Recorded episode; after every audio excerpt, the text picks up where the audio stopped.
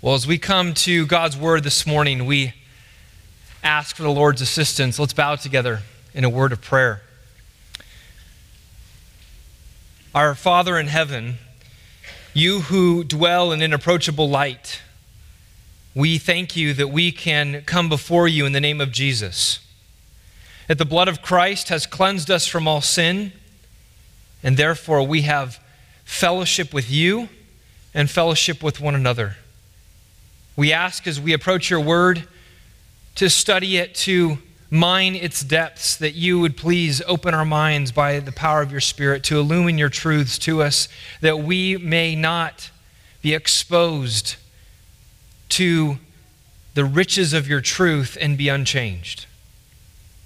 Oh, Father, pierce us where we need to pierce, convict us where we need to be convicted, teach us where we are untaught. And may we leave from here with a renewed resolve to live lives for the glory of Jesus Christ and the power of the Spirit. And it's in Jesus' name we pray. Amen.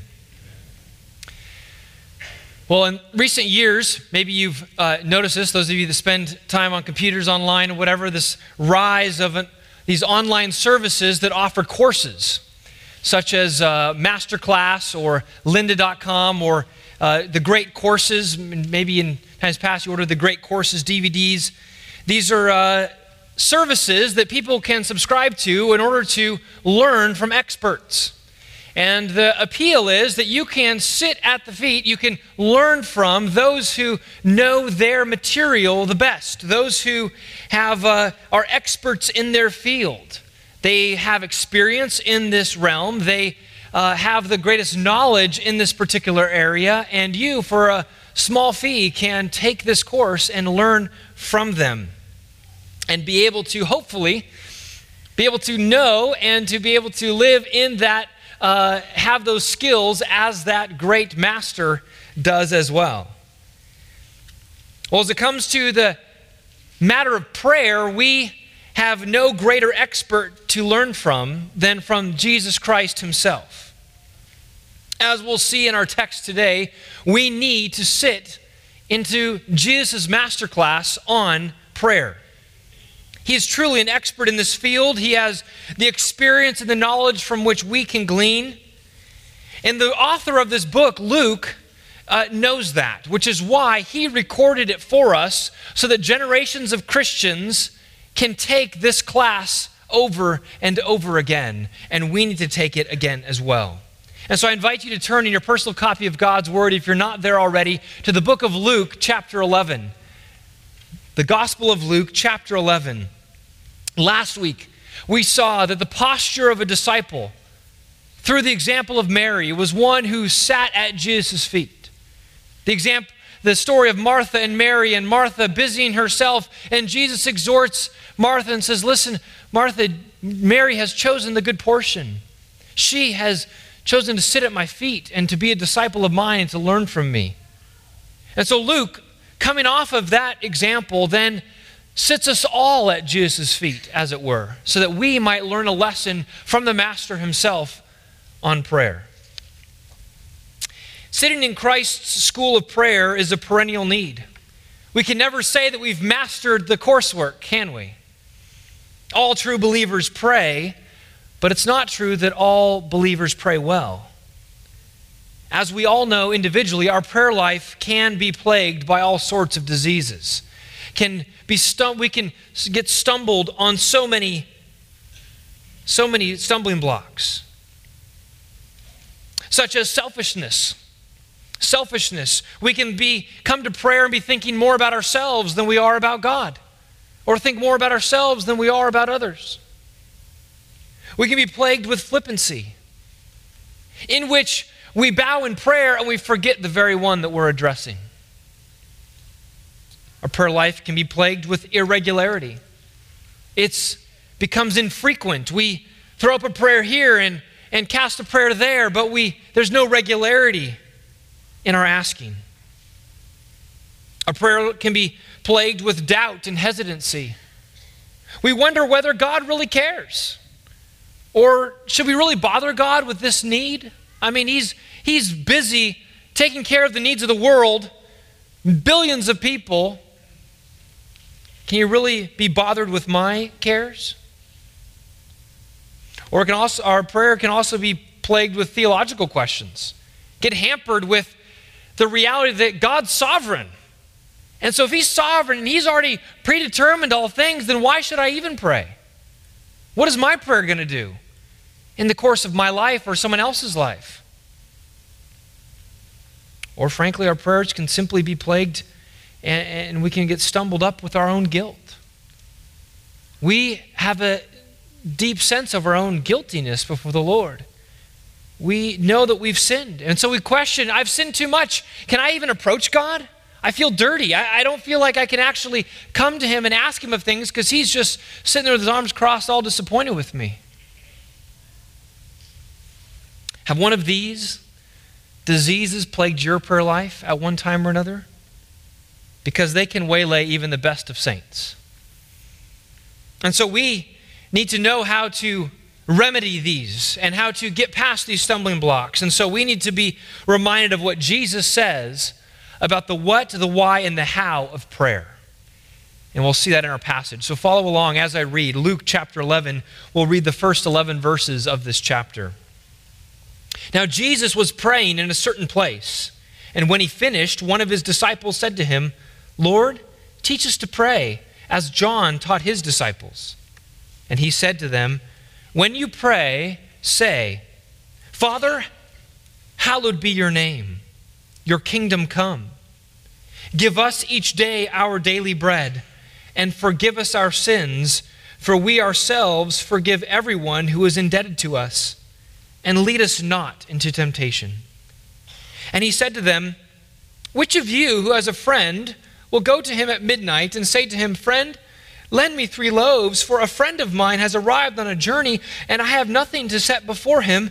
And he will answer from within, Do not bother me. The door is now shut, and my children are with me in bed. I cannot get up and give you anything. I tell you, though he will not get up and give him anything because he is his friend, yet because of his impudence, he will rise and give him whatever he needs.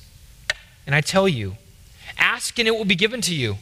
Seek and you will find. Knock and it will be open to you. For whoever for everyone who asks receives, and the one who seeks finds, and to the one who knocks it will be opened. What father among you, if his son asks for a fish, will instead of a fish give him a serpent? Or if he asks for an egg, will give him a scorpion? If you then, who are evil, know how to give good gifts to your children, how much more will the Heavenly Father give the Holy Spirit to those who ask Him?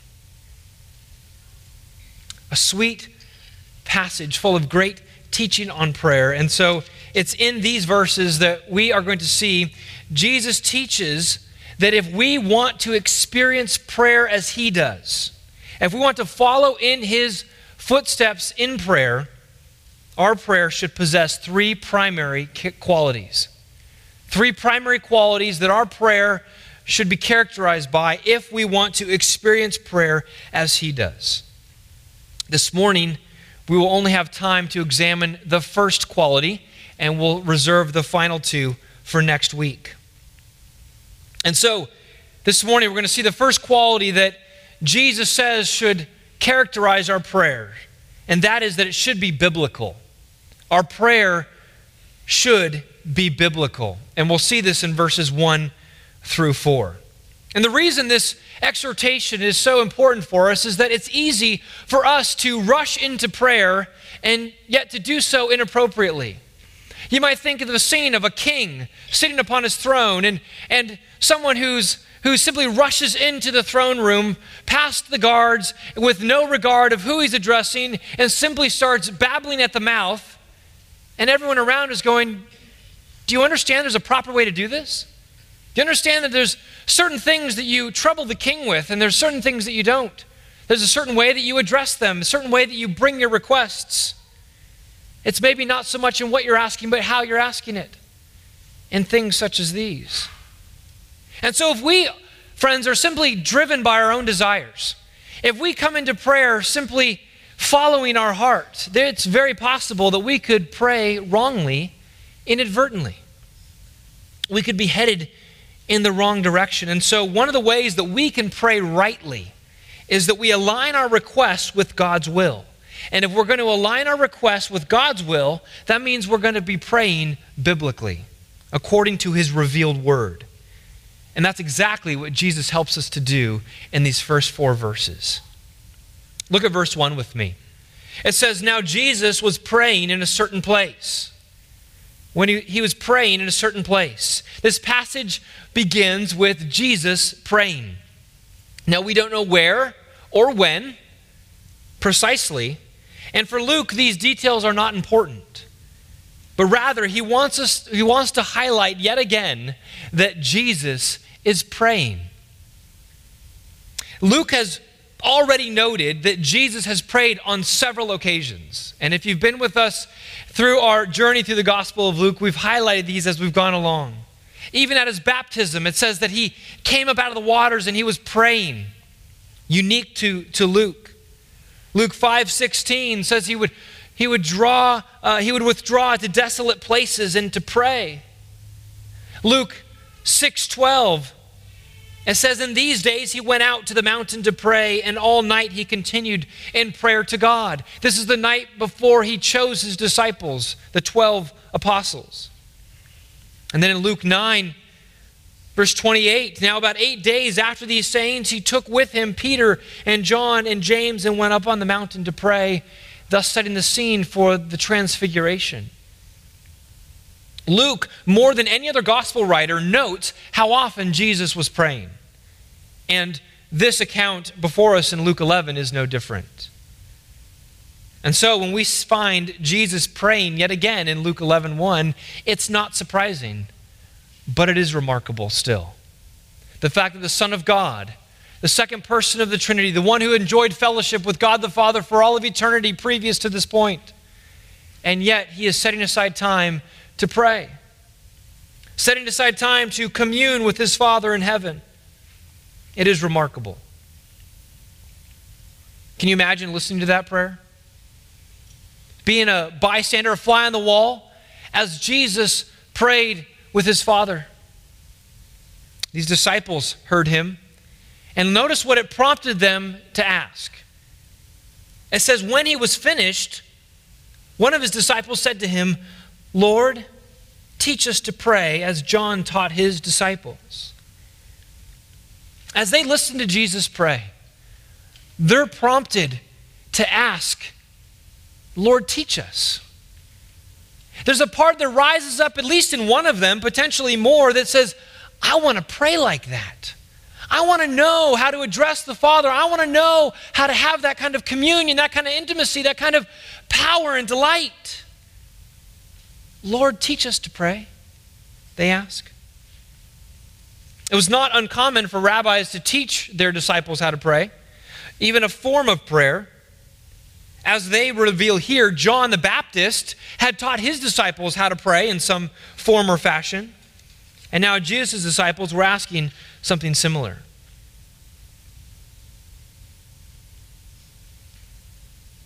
Friends, we can be reminded here, even in this simple request, that you and I can ask this very same question of our Lord and Savior. We don't know how to pray as we ought. We're looking to learn from His Word, but friends, you can drop to your knees and ask the Lord Himself, Lord, teach me to pray. Lord, help me to pray. Help me to be a better prayer. Help me to pray more consistently with your will. Help me to have the right heart posture in prayer.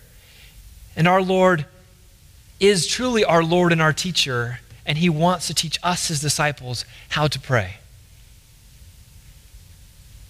Well, in response to this request, verse 2 tells us that Jesus replied by giving them a prayer to follow. This prayer is infamously known as the Lord's Prayer because it's a prayer form the Lord gave. But as has been noted by many others, it really should be called the disciples' prayer. It's a prayer given by the Lord to his disciples, a prayer that the disciples should pray on and follow. Now, people generally were more familiar with Matthew's version of this prayer. Matthew chapter 6, it's a longer version of this prayer. Luke's is abbreviated, and even the form found in many modern translations compared to the King James Version, is even abbreviated from the King James because of better, a better manuscript tradition, recognizing that what Luke recorded here was not as full as what Matthew recorded. And yet it's still powerfully packed. And so what we can see is that, you know, the, the Matthew chapter 6 is in the context of the, of the Sermon on the Mount. And so Jesus, on that occasion, as he taught up upon the mountain, he instructed his disciples how to pray. Here seems to be potentially a different occasion, and yet he taught very similarly how they are to pray. Jesus teaching similar things on different occasions. Notice the beginning of Jesus' response, look at it, verse 2. He says, And when you pray, say. He doesn't even give them a command to pray. He doesn't give them instruction to pray, even though we are commanded in many other places to pray. Here, it's simply assuming that we're praying when you pray. And of course, for first century Jewish people, they did pray. It was part of their society, much less part of their own faith. There were lots of prayers that they would follow. And so it's right for them to assume when you pray. Now, I don't believe that Jesus meant for these words to that they had to be repeated verbatim. That he wanted his followers to simply repeat these words in a formulaic sort of way. Now, it's not wrong for believers to repeat these words exactly as they're given. In fact, we can, we can repeat biblical words from all sorts of prayers all over the Bible and find great benefit in that. But the danger of simply repeating something verbatim over and over again is that we may not give the right kind of thought to it, and then we, re- we borrow the words, but we don't borrow the heart. That our lips follow the Lord, but our hearts don't. I think what Jesus meant to give his disciples here was, that, was different categories of requests. There's different groupings, different categories that we should be including in our prayers, and he gives us these requests here to remind us of and to teach us what those are. And so, here in verses 2 through 4, Jesus gives us the content of our prayers. If we want our prayers to be biblical, then they must follow Jesus' instruction here. And so let's look at the prayer that Jesus gives us. He says, When you pray, say, Father, hallowed be your name, your kingdom come. He begins by addressing God as Father. Did you catch that? He doesn't say God, he doesn't say the Lord, he says Father. Now, even though the Old Testament has examples in which God is, is spoken of as Father, there are no examples of God being directly addressed as a father. And so it seems that Jesus' practice here is unique. He's instructing his disciples to simply do what he himself does and what he himself did, right? Jesus prayed to the Father by calling him Father. And there's many examples throughout the Gospels, but the Gospel of Luke has many of them himself. We saw in chapter 10 how Jesus prayed. He said, I thank you, Father, Lord of heaven and earth, that you have hidden these things from the wise and understanding and revealed to them to little children. Yes, Father, for such was your gracious will. Jesus called God his Father, and now he exhorts his disciples to do the same. As we go through the rest of the Gospel of Luke, we'll see Jesus address God as Father, particularly as it gets near the cross. Luke records several key prayers of Jesus that are, that are, are sweet for us as the church down through the ages. Luke chapter 22, verse 42, he prays in the Garden of Gethsemane Lord, if you are willing, remove this cup from me. Nevertheless, not my will, but yours be done. Father, if you are willing, he says. Luke 23, Verse 34 on the cross, Jesus prayed, Father, forgive them, for they know not what they do. And finally, Luke 23, verse 46, then Jesus, calling out with a loud voice, said, Father, into your hands I commit my spirit. Jesus prayed to the Father, and now he's exhorting his disciples to the very same thing. But the question we need to ask ourselves is how can disciples address God in the same way as Jesus. We can understand theologically how Jesus can address God as Father because He's the Son, as He has revealed, as Jesus made clear. He is the Son, His Father is in heaven, But how can Jesus invite us to address God Almighty as Father in the same way as Him?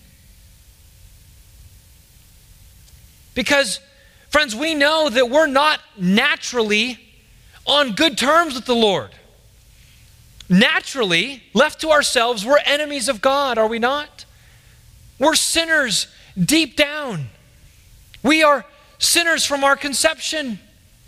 There are none righteous, no, not one, the Apostle Paul reminds us. There are none who seek after God. We have no ounce of righteousness with which we can pull out of our pockets and show God and for Him to be proud of us.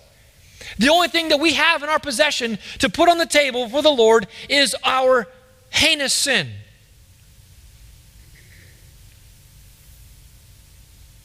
And so, how is it that we, as such enemies of God, that are deserving of His wrath, can have the audacity to call Him Father?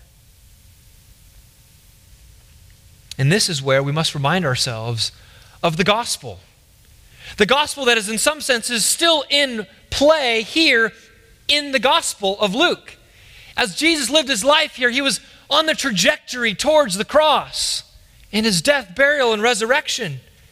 But we now, on the other side of the cross, understand that it is only through the work of Jesus, friends, that we can address God as Father. John chapter 1, the apostle there reminds us to all who did receive Jesus, who believed in his name, he gave the right to become children of God, who were born not of blood, nor of the will of the flesh, nor of the will of man, but of God. And so, friends, for us to be able to call God Father means that we are His children. And yes, there is a sense, a certain generic sense, that all people upon this planet have been created by God, and therefore you could say are God's children. But the problem with that is that it confuses the spiritual language of the Bible, which designates those who are His children are those who have been regenerated by the Spirit.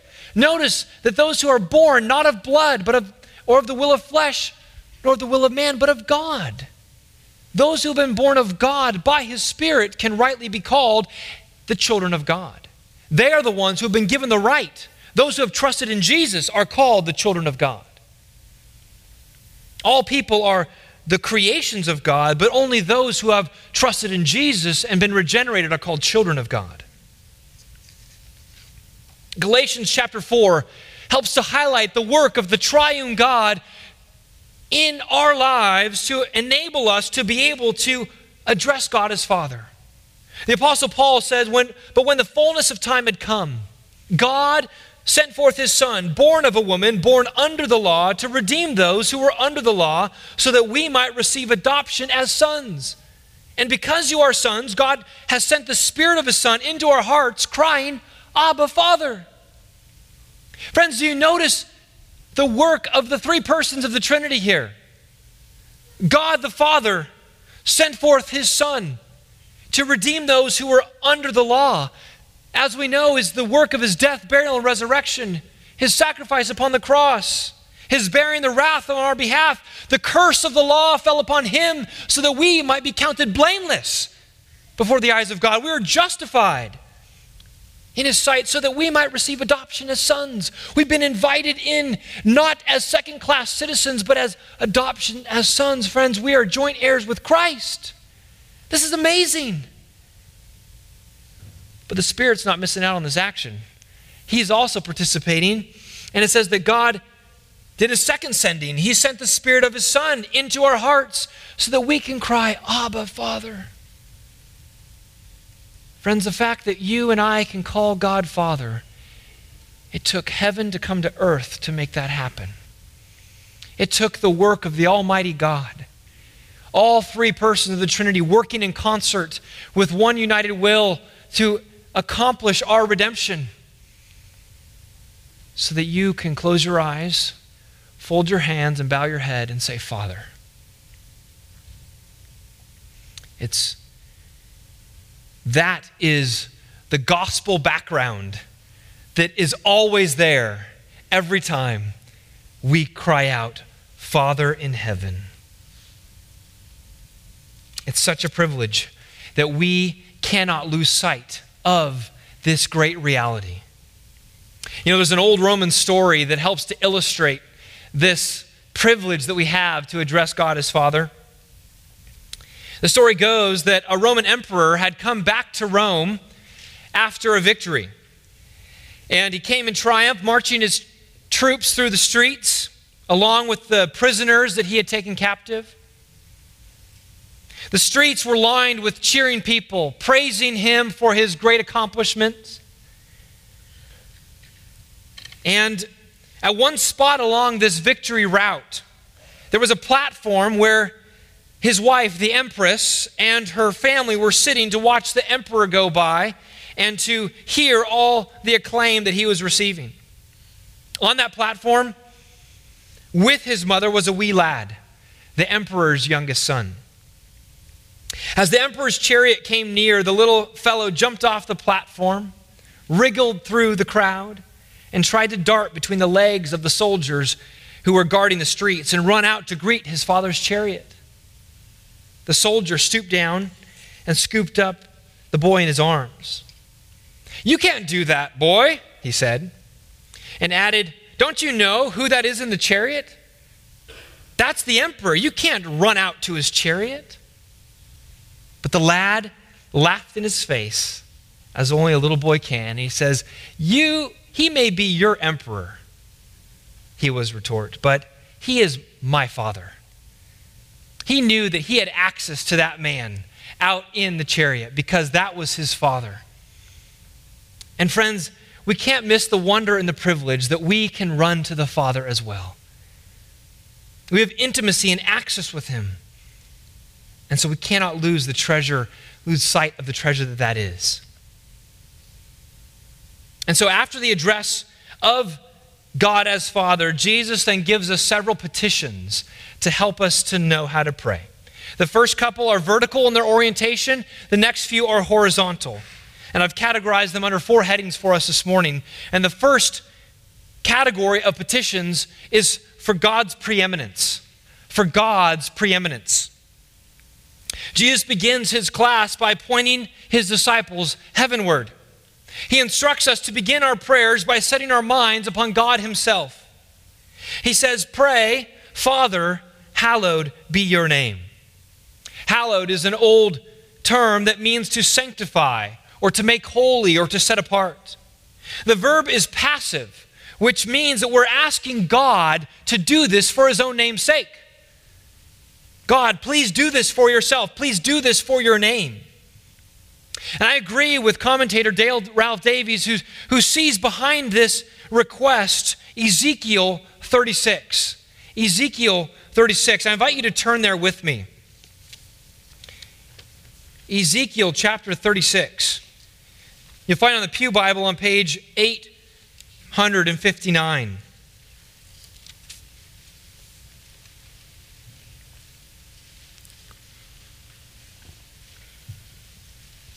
Ezekiel, a prophet who wrote while Israel was in exile, in their disobedience, they had been sent uh, to other nations. And so here in Ezekiel 36, there's a little bit of a review of what happened with the nation of Israel and what God plans to do in light of Israel's disobedience. Look in verse 16. Ezekiel 36 it says, The word of the Lord came to me Son of man, when the house of Israel lived in their own land, they defiled it by their ways and their deeds. Their ways before me were like the uncleanness of a woman in her menstrual impurity. So I poured out my wrath upon them for the blood that they had shed in the land, for the idols with which they had defiled it. I scattered them among the nations, and they were dispersed through the countries. In accordance with their ways and their deeds, I judged them. But when they came to the nations, wherever they came, they profaned my holy name. In that people said of them, These are the people of the Lord, and yet they had to go out of his land. And I, but I had a concern for my holy name, which the house of Israel had profaned among the nations to which they came. Here in these verses 16 to 21, we see that Israel had profaned the name of the Lord. His name was not being treasured, his name was not being upheld as holy. It was being profaned. And because of their disobedience, they were sent to these other nations. But as they were sent to these nations, it put God, in, in a sense, in a PR problem. The other nations go, wait, this is, these are the people of Yahweh? These are the people of the Lord? He couldn't even keep them in their own land. What kind of God is this? Is he not mighty enough? But God is reminding his people here that he has a concern for his own name and that he is able to act in order to vindicate, in order to sanctify, in order to hallow his own name. Look now in verses 22 and 23. And this, these two verses are the key background for Jesus' request that he gives us in Luke 11. Verse 22 Therefore, say to the house of Israel, Thus says the Lord God, It is not for your sake, O house of Israel, that I am about to act, but for the sake of my holy name, which you have profaned among the nations to which you came. And I will vindicate the holiness of my great name, which has been profaned among the nations, and which you have profaned among them. And the nations will know that I am the Lord, declares the Lord God, when through you I vindicate my holiness before their eyes. God is going to reverse the profaning of his name. He is going to take it upon himself. He is going to vindicate his own name. He is going to see that his name is vindicated and hallowed. And here we see that Israel is at the center of his plan to vindicate his own name. And when this happens, Israel will be regenerated. Israel will be changed. Look at how he goes on in verse 24. I will take you from the nations and gather you from all the countries and bring you into your own land. I will sprinkle clean water on you Verse 25, and you shall be clean from all your uncleannesses and from all your idols. I will cleanse you, and I will give you a new heart, and I will, a new spirit I will put within you. And I will remove the heart of stone from your, your flesh and give you a heart of flesh. And I will put my spirit within you and cause you to walk in my statutes and be careful to obey my rules. And you will dwell in the land that I gave to your fathers. And you shall be my people, and I will be your God when God goes about this work of vindicating his name and set, setting his part his name as holy, Israel will be regenerated, Israel will be brought into the land. And so, as we are then back in Luke 11, Jesus is exhorting his disciples to pray, Father, hallowed be your name. God, may your name be held sacred or holy. He's saying that we should be praying that God would bring about the end time vindication of his name that he promised in Ezekiel 36. God, may that great display of your vindication of your name that you're going to work through the nation of Israel when you regenerate them and when you set them in their land, may that come. May that happen. May you do it for your name's sake. And we know through the story of the Bible that when God chooses to bless the nation of Israel, all the other nations of the earth gain from that. The Abrahamic covenant, God promised to Abraham, I will bless you, and through you all the families of the earth shall be blessed. When Israel's blessed, the nations of the world are blessed. And so, it means that we want this end times uh, restoration of Israel to happen because when that happens, we all benefit. This is what Paul stated exactly in Romans chapter 11, verse 12. He says, Now, if there, meaning the Jewish people, if the Jewish people's trespass means riches for the world, i.e., the rejection of Jesus meant our salvation, and if their failure means riches for the Gentiles, how much more will their full inclusion mean? When this happens to Israel and they're regenerated and they're brought back into the land, there's huge gain and benefit for us. And so, as we long and pray that God's holiness would be vindicated, that his name would be treasured among the nations, they'd be treated as holy, we're causing our hearts to grow in a desire to see him treasured, to see him delighted in. And that of whets our appetite for today. If we're praying that God's name be vindicated in a future day, it means we want to see his name vindicated in our lives today as well. In other words, this isn't just a pipe dream, isn't just praying for something for the future, it has present effects as well. Because we, when we pray this prayer, we then want to see God's name hallowed and treasured in our lives and in our churches and in our world. We don't want to see his name used flippantly. We're grieved to see people who, who use the name worship to, to describe all sorts of things that they, that they create. We're grieved to hear people use his name in vain. We're grieved by his name being profaned. As professing Christians and sometimes even pastors live in sin and immorality.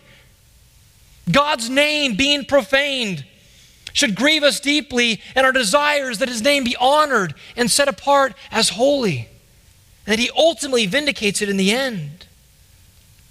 And so we need to pray that God would bring this about. His second petition that Jesus gives us here confirms this, what we talked about from Ezekiel 36. He says, Father, hallowed be your name, your kingdom come. This is all that end times reality that his kingdom is not here, but his kingdom will come. God, bring it to this earth. May your reign and rule be, be manifested here. It's when Jesus comes again in his glory that then he will sit upon his glorious throne and he'll invite his people to enter into the kingdom prepared for them from the foundation of the world, as Matthew 25 says. So the establishment of the kingdom is future, but we pray that it would come. That the king would come and destroy his enemies, that he will reign in righteousness, and that the knowledge of the Lord will cover the earth as water covers the seas. And so we pray now that God's name would be hallowed, and we seek to live lives consistent with that. So we first pray for God's preeminence. The second category of petitions that Jesus gives us is we pray for God's provision. We pray for God's provision. Look at verse 3. Give us each day our daily bread. Obviously, in ancient times, they didn't have refrigeration. They didn't have other means of preserving food. And so the reality of acquiring food every day was a daily necessity. And so the, Jesus teaches them to pray, Give us each day our daily bread. This harkens back to the Exodus when the nation of Israel was sent out of Egypt and then they were in the wilderness. And what did they have to do? They had to look to the Lord for their daily bread, for their manna that would show up upon the ground. And they couldn't collect a whole week's worth, right? They had to only collect a day's worth. If they collected too much that lasted to the next day, it would rot and be full of worms. God wanted to teach them a valuable lesson that we ourselves need to learn, and Jesus is trying to teach us here, is that we rely upon the Lord for daily necessities. Friends, we live in a, a proud and arrogant age with much innovation, and we can thank God for it. But we cannot allow the great innovation that enables us to have stores stocked with food, refrigerators and freezers full of food, pantries full of food, to allow us to become arrogant and self reliant in such a way that we neglect the reality that we are dependent upon God every single day. This, can, this idea of self sufficiency can show up in so many different ways. Just the reality of the wealth that we have. We forget that we have to depend on God because we pull the money out of our pocket and spend it and get what we need. It can also come from a practical atheism. We kind of don't connect God Almighty with our everyday transactions, our everyday realities. That as we are purchasing those, those, that, those food, that food at the store, this is God providing for our needs. I think this idea of self sufficiency can also happen with those who are in this uh, prepper mentality. Be self sufficient, don't depend on anybody. I can handle it all myself. But, friends, we depend upon God every day for our necessities. I think this reference to food, daily bread, doesn't just apply to food, but applies to all of our daily necessities.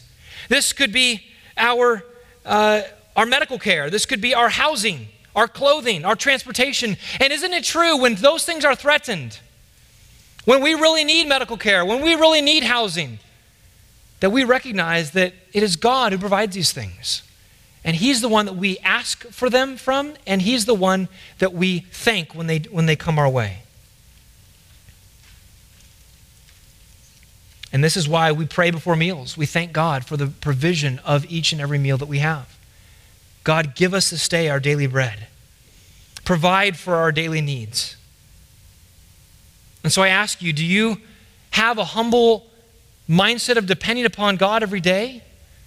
Or are there ways in which you've allowed this modern mindset of self sufficiency to creep in and to affect the way that you view your necessities in life? We are not self sufficient. We need the Lord. And he has promised to supply our every need. As Paul says in Philippians 4:19, "My God will supply every need of yours according to his riches and glory in Christ Jesus." Because of Christ, God loves to bless us. We only need to ask and to pray, and God delights to give. So we pray for God's preeminence, for his provision. Thirdly, we pray for God's pardon. We pray for God's pardon as Jesus instructs us in verse 4, the first part of 4. Here, Jesus turns from physical needs to spiritual needs. Jesus wants us to attend not only to our souls, not only to our stomachs, rather, but to our souls as well. And so, the most pressing need that we have spiritually is for the forgiveness of our sins. And so, Jesus teaches us to pray that God would forgive us. The bishop of the 19th century, J.C. Ryle, said this upon this request. He says that when we ask God to forgive us of our sins, we confess that we are fallen, guilty, and corrupt creatures, and in many things offend daily.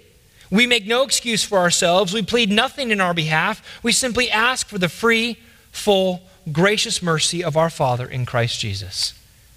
Friends, to, conf- to, to say to God, Forgive us our sins, we are confessing that indeed we have sins. And so Jesus is teaching us that we need to make it our daily habit to go to the Lord and ask for forgiveness. But you might ask, why do I need to ask for forgiveness? I thought I already asked for forgiveness and God granted it when I was saved. Yes, that's true. When we first believed, our sins were forgiven. You no doubt know the picture of the pilgrim's progress.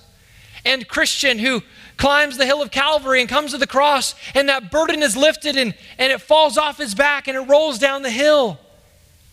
Friends, that's true of every believer. We come to the cross and our sins are forgiven, the burden is taken away.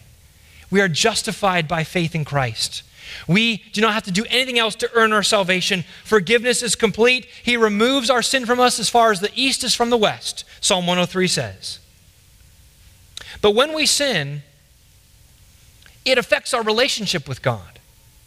You could say that that forgiveness that we receive at the cross is our positional forgiveness, that, that it's eternal, that we're forever secured in Christ. But there's a relational forgiveness that's needed.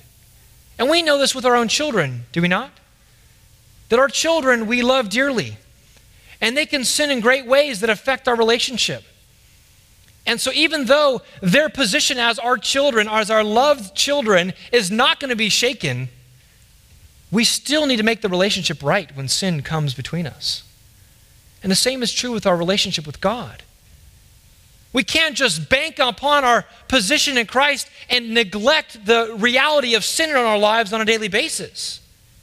And so Jesus exhorts us here that we need to be going to God asking for God to forgive us. Forgive us our sins, we're to pray. Confession is agreeing with God with our sin, saying, Yes, God, that is a sin. I did sin in that way. And even though we ask for forgiveness, we don't stand in doubt whether He's going to forgive. It's not we're standing there going, okay, God, are you going to forgive this time? I'm sorry. No, we know He's going to forgive right away. He loves to forgive. In fact, Spurgeon said that, that Christ is more ready to forgive than we are ready to sin. We don't understand the forgiving heart of God if we doubt that at all. Martin Luther, his, the first of his 95 theses that he posted on the Wittenberg door, was that the Christian life is one of continual repentance. We never graduate out of the class of repentance. We always need to be confessing our sin before the Lord. Recognize that this sin is in our lives and we confess it before the Father. 1 John 1 9 gives us the promise that if we confess our sins, He's faithful and just to forgive us our sins and to cleanse us from all unrighteousness. He does this. How can God forgive us? How can He forgive us so many times? It's because of the gospel again, it's because of the work of Christ. Ephesians chapter 1 says that in Him we have redemption through His blood, the forgiveness of our trespasses according to the riches of His grace. It's because of the blood of Christ that, that we find forgiveness. And so, believer, you can go to your Heavenly Father every single day and ask for forgiveness for your sins and know that you will find forgiveness every single time because Jesus paid the penalty with His blood. If we lose sight of this, if we shrink away from God because of our guilt, then we're doubting the sufficiency of Christ's sacrifice. We don't think it's enough. And I know we don't want to say that. So let's live out of the reality that we know his sacrifice is sufficient and go boldly confessing our sin, knowing that we'll receive forgiveness. Now, the second half of this request says, Forgive us our sins, for we ourselves forgive everyone who is indebted to us. And this has tripped up Christians thinking that, wait, it sounds like we're asking God to forgive based upon the forgiveness that we give. In other words, hey, God, we've forgiven first, so can't you follow us in the good deed that we've done and forgive just as we've forgiven? But of course, we know this isn't right. God is the ultimate first cause. God is the one who does the right thing first. We simply follow in his steps. I believe what Jesus is teaching here is that we dare not go to God asking for forgiveness if we ourselves have not given forgiveness to somebody else. In other words, praying this petition causes us to check our hearts and go, Have I forgiven everyone who's indebted to me? Have I actually lived a life of forgiveness to those around me so that I can then also ask for forgiveness from God? We don't have time to look at it this morning, but write down Matthew 18. Jesus tells a powerful story, right? Of a servant of a king who has received much forgiveness from the king, but he himself doesn't extend forgiveness to others, and he's sent, in the parable, is, is sent to hell because of his disobedience. Friends, there's serious significance that we cannot neglect forgiveness in our lives to other people. If we're asking for forgiveness from God, we must also give forgiveness to people around us, is the point.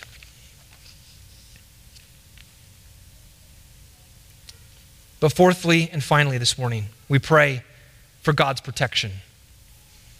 We pray for His preeminence, His provision, His pardon, and finally, His protection, God's protection. The final request that Jesus gives us here is, and lead us not into temptation. This is one of guidance, one of guarding.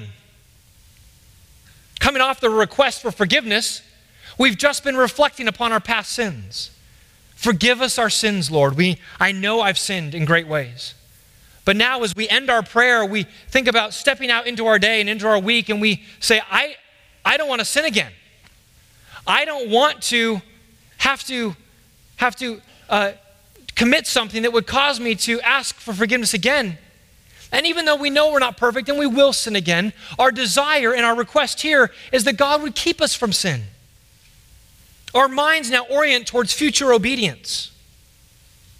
And so it's in essence we're saying, Father, I'm grieved over the sins I've committed and I don't want to commit new ones. So please keep me from sinning. Please keep me from walking into temptations that I might fall into. Now, this request is not because Jesus or the Father tempts. That's a very important point. James chapter 1 verse 13 says, "Let no one say when he is tempted, I am being tempted by God, for get this, God cannot be tempted with evil, and he himself tempts no one." James 1:13. God tempts no one with evil. It says the Puritan Thomas Watson said, "He permits sin, but he does not promote it." He who is an encourager of holiness cannot be a pattern of sin. What king will tempt his subjects to break laws which he himself has established? The Father's not going to tempt. He never does that. So, in this request, what is he saying? We are asking God to help us to not be overcome by temptation, that we may not be given up to the power of temptation and be drawn into sin. We know that temptations come from within us, our own sinful flesh. We know that temptations come from external from us through Satan and his demons. Matthew 4 3, Satan is called the tempter. And he's diligent, he's unrelenting, he's malicious in his tempting, seeking to tear us down. Friends, this request, as we pray this, it comes out of a heart that is sensitive to sin.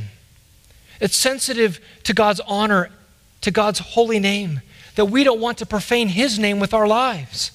And so we say, God, please keep me from sin. Please lead us not in temptation. Please keep me from falling into sin. We want to be sensitive to our next steps. We don't want to find ourselves being in a place where we're dishonoring Christ. And so we ask that the Father would please keep us from that sin. Friends, we cannot stand in our own strength. That's why Jesus instructs us here to pray this. We can't step out in obedience to Christ, and go, All right, I got you, God. I'm not going to sin again. No, this prayer by, the, by our Lord teaches us that we need God's help to live lives that bring glory to God.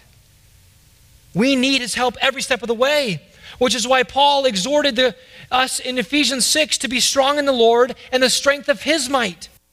Put on the whole armor of God that we may be able to stand against the schemes of the devil. As friends, I ask you, is this your heart?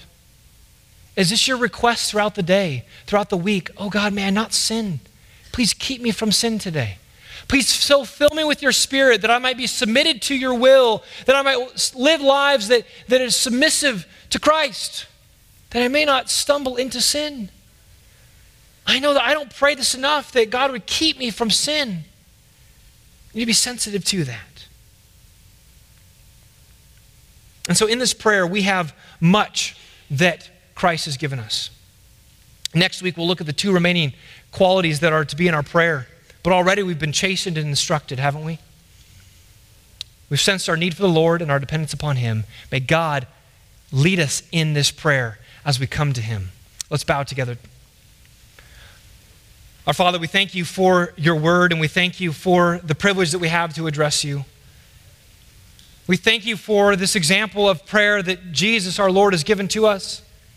And we ask that you would please teach us now in this day, that we would seek to follow you in all things, and that you would please lead us to pray in a way that glorifies and honors you. Father, we want to live lives that glorify you and want to pray in such a way that glorifies you. And so we ask that you would please help us. We don't pray as we ought, but we thank you that you've given your Spirit to assist us in our prayers, that our prayers might be biblical in aligning with your will. And when we see that take place in our heart desiring more of your honor, we'll give you all the praise. It's in Jesus' name we pray. Amen.